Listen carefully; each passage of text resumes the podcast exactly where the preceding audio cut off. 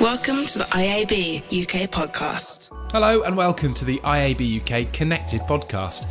From the IAB, I'm James Chandler, back with another episode in our Connected series and bringing you news, views, and opinions from some of the industry's most interesting voices in these, the most interesting of times. Our podcast is just one part of a wider initiative that we've set up to support our members through lockdown, and it's called IAB UK Connected. Online, you can find a raft of bite sized training courses, our series of seminars re engineered as interactive Zoom sessions, and a hub of the very best lockdown initiatives from across our member base. Today, I'm in conversation with James Davidson, co founder and CEO of Tails.com, another of the direct to consumer businesses we profiled in our leading 50 D2C brands report last year. Tails is a subscription based dog food company entirely personalised to your pet and last month alone, they delivered more than 8 million meals. We talk about how dog owners are spending more time than ever with their pets right now, and what that means for business, and how the pet food category wasn't immune from the early panic stockpiling either. James has very kindly agreed to give IAB UK podcast listeners a month free when they sign up to trytails.com. Just enter IAB in caps at the checkout. And so I started by asking James to give a quick explainer of how Tails.com works. At Tails, we make unique nutrition for each individual dog um, by mixing together different recipes of, uh, of kibbles, which is dry pet food, to produce a blend that's optimized for that particular dog.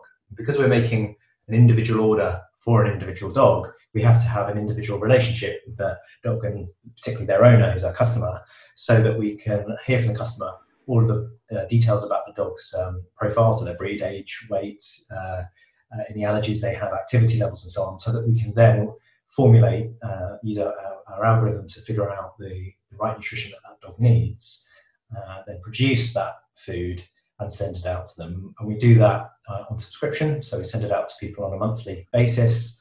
Um, and we do it for around about the price that they would normally pay for their mm. food. So it's not a super premium service by any stretch. It's very affordable for the mass market.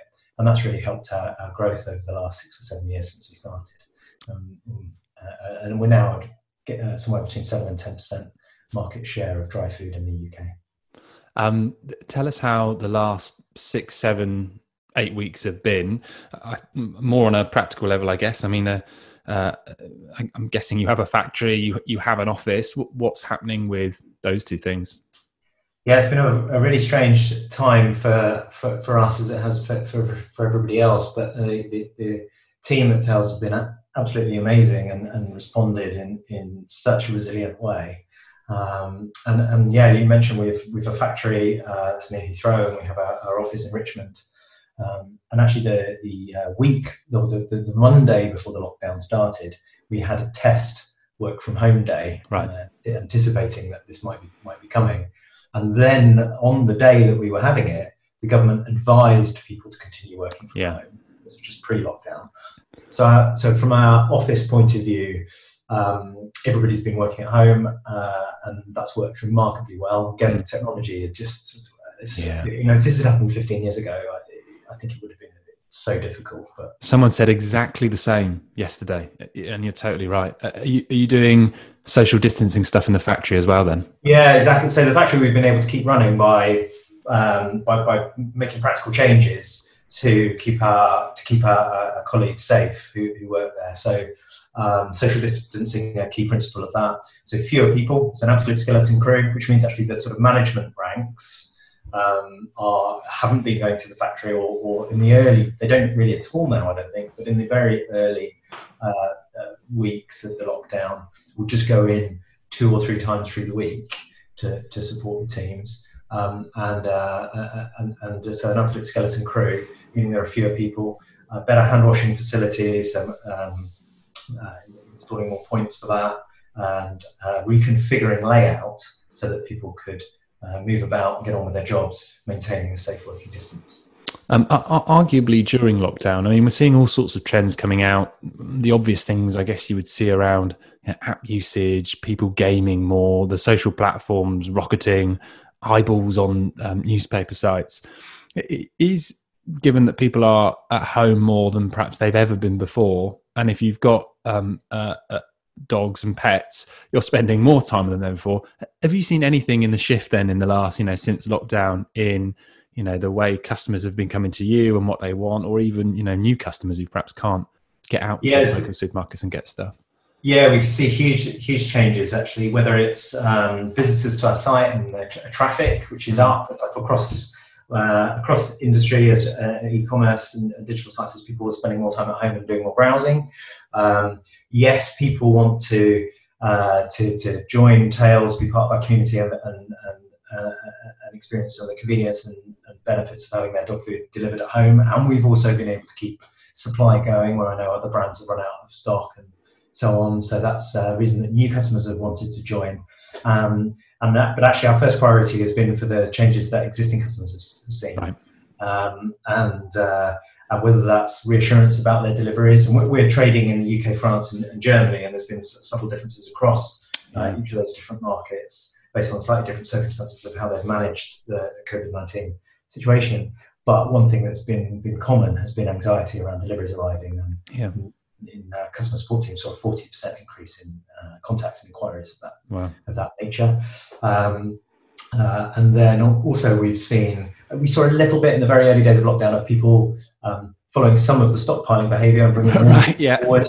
Yeah. So uh, until people got to a place, two, two or three weeks, I think, for people to feel confident that Tails would be able to keep delivering. We saw people bringing some orders forward mm. um, and, uh, and having deliveries. So there's been a lot of changes that we've seen from from, from uh, customers, from people, uh, from existing customers, new customers, and just people who are who are browsing around. You, you meant you, you, talked about the Tails community there. Is it is it? And you talked about um, you know customer service inquiries being up.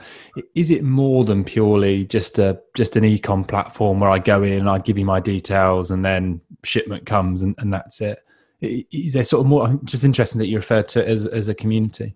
I use that word because that's how I think about it. And yeah. I think one of the one of the strengths of the D2C business, or can be a strength, if you think about it in the right way, in my view, is culturally, we have a relationship with each and every one of our customers as an individual. And so, um, and that, that stems from um, being one of the co-founders of Tails. I, it was there when we signed up our very first customer. And it, I've never really stopped thinking about our customers as individuals. So yes, we've got data that aggregates it, and we've got these you know, 200,000 dogs more than we fed our food today. But um, uh, but yeah, every customer joins us as an individual choice, and there's somebody who's come, come through our consultation who we've worked out the right food for their for their dog, and that's absolutely how I, how I think about them. And so it is a it's our it's our community of owners and well, yes, customers, but the relationship we have with them goes much deeper than uh, selling them dog food. You know, we yeah.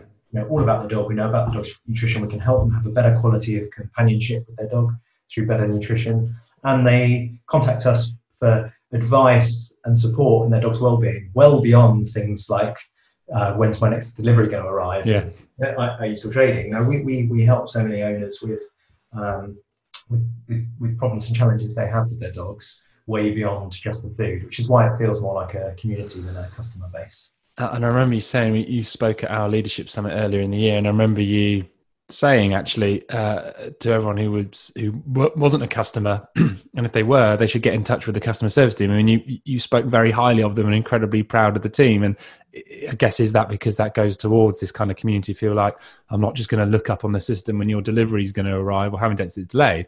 I genuinely want to want to help you with with questions you've got about your dog.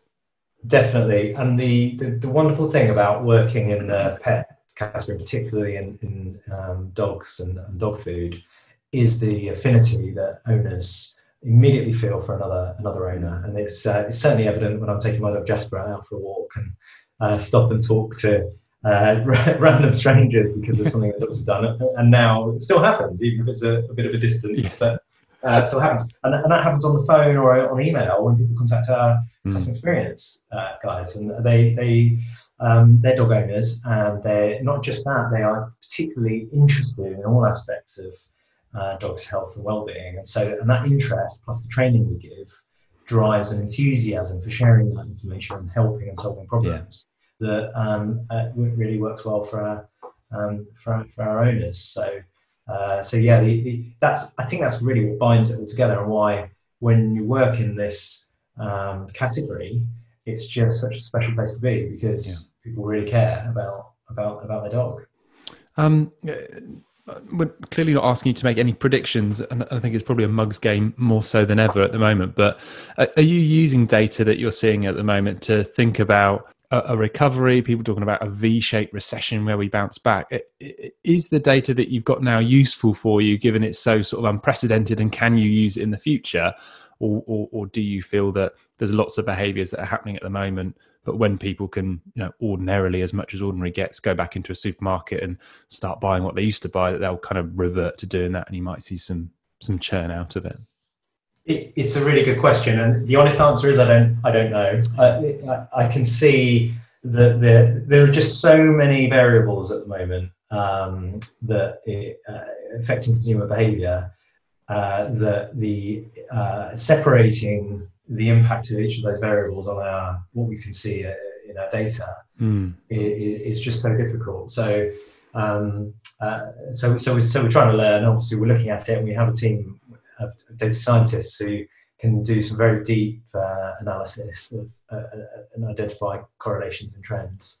Um, but uh, how much of it is specific to the current reality yeah. and how much of it continues as the current reality evolves and changes, we, we just don't know one example of that is our uh, introductory offer, which uh, when we when we started to see in second couple of second half of March, enormous increase in new customers wanting to sign up to the point where it concerned us for two for two reasons. One, we didn't want to risk being able to supply existing customers and put yeah. that at risk by being overloaded with, with, with, with, new demand.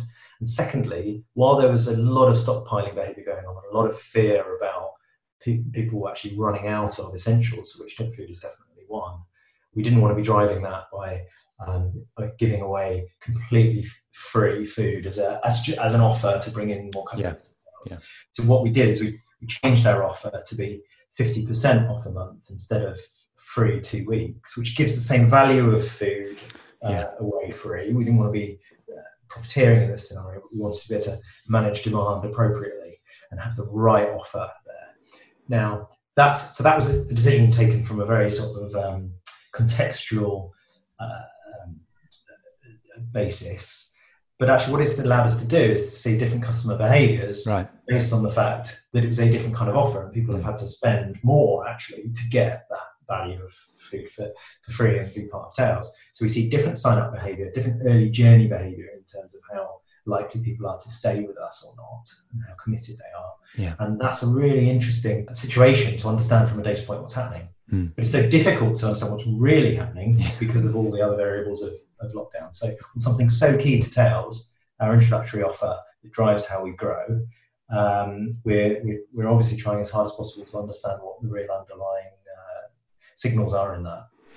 And is there anything you've changed thinking about um, your sort of broader communications on how you're talking to customers, new customers through advertising as well. Anything that you've changed there? Have you have things been turned down, turned off? Have you maintained what you're doing in media? So media's it changed slightly, but I've, i think mostly in the way that it would evolve and change based on what we were seeing from a performance point of view anyway. Right. So the, the, so the performance aspects have been affected by uh, the lockdown, but our response to that has, uh, in terms of the, the, the, spend and what we're doing across channels, has has followed our usual processes. Right. Where we have made some changes is in which aspects of our service we think are most valuable to people, and then making that clearer to them. So, for example, convenience and and delivery and not needing to go to the shops. The fact we're able to maintain delivery at pre-lockdown levels is so much more valuable to customers at the moment. Yeah. It's more important we let them know that that's something they can rely on in our, in our service. Yeah. So dialing up and dialing down different parts of the message, yes, yes, definitely. But of course, we do that anyway mm. through uh, the iteration of performance marketing. Um, but and, and context, whether it's lockdown or in normal times, whether it's the fact that there could be a heat wave, and it's even more important. Yeah, yeah, yeah. You know, your, your, your, your dog's being appetite might change or whatever it is. So the messaging changes. So it's kind of uh, yes, it's changed because of lockdown, but but the underlying processes that drive those change are are good practice and the ways we would operate anyway. Yeah, and I guess, and we're finding this with, uh, we've talked to Gousto, we've talked to Don't Buy Her Flowers. It's a common thing with D2C. It's not like, it's not like being a a, a fast food chain where people physically can't go and get your product. they can't even go into the store. And if all of your advertising is driven towards driving footfall, uh, if you're a, an airline, then people physically can't buy flights at the moment. They can't get on your thing. So, I mean, it's a very fairly binary decision you make, particularly with performance marketing. Of well, we just kind of don't need to do that. There is this wider argument that um, in order to be all right when we come out the other side, you should maintain the money you're putting into your uh, effectively your kind of brand spend. And I think that's why we've seen lots of advertisers. I mean, we're talking about it on every episode, but there's the, the brilliant YouTube clip of all the various COVID 19 ads stitched together. And they're effectively start with some twinkly piano music and then we're here for you and we're in it together type thing. They all kind of go together. But, but um, I thought it was really interesting actually when we've spoken before. You don't have that massive binary difference between this is what we do for brand and this is what we do for performance. And again, it's sort of another characteristic of D2C. They are sort of one one in the same. Yeah, they're very closely linked. As we've grown, and I think we'll continue to see this. So, so actually, they do become slightly separate, and mm. we see, and we can see more clearly the job that uh, direct response, uh, which is very performance driven, and brand can play, and, and, they of course need to need to be uh, resonant and to work harmoniously together. But actually, the but we can sort of see a separation in our spend driven by a slightly different strategy and approach for each of those, particularly in a relatively mature market for us like the UK, different yeah. more nascent yeah. market for us like France and Germany.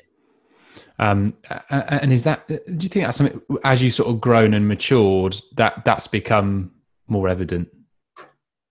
As yes. in, yeah, I, you, are in. You know, you talked about share at the start, and you know, the, all the the marketing science suggests that you know if you want to you want to build share then you know people have to remember you and is that you know you have to be front of mind all that kind of stuff. So maybe maybe, maybe that comes with with maturing as well.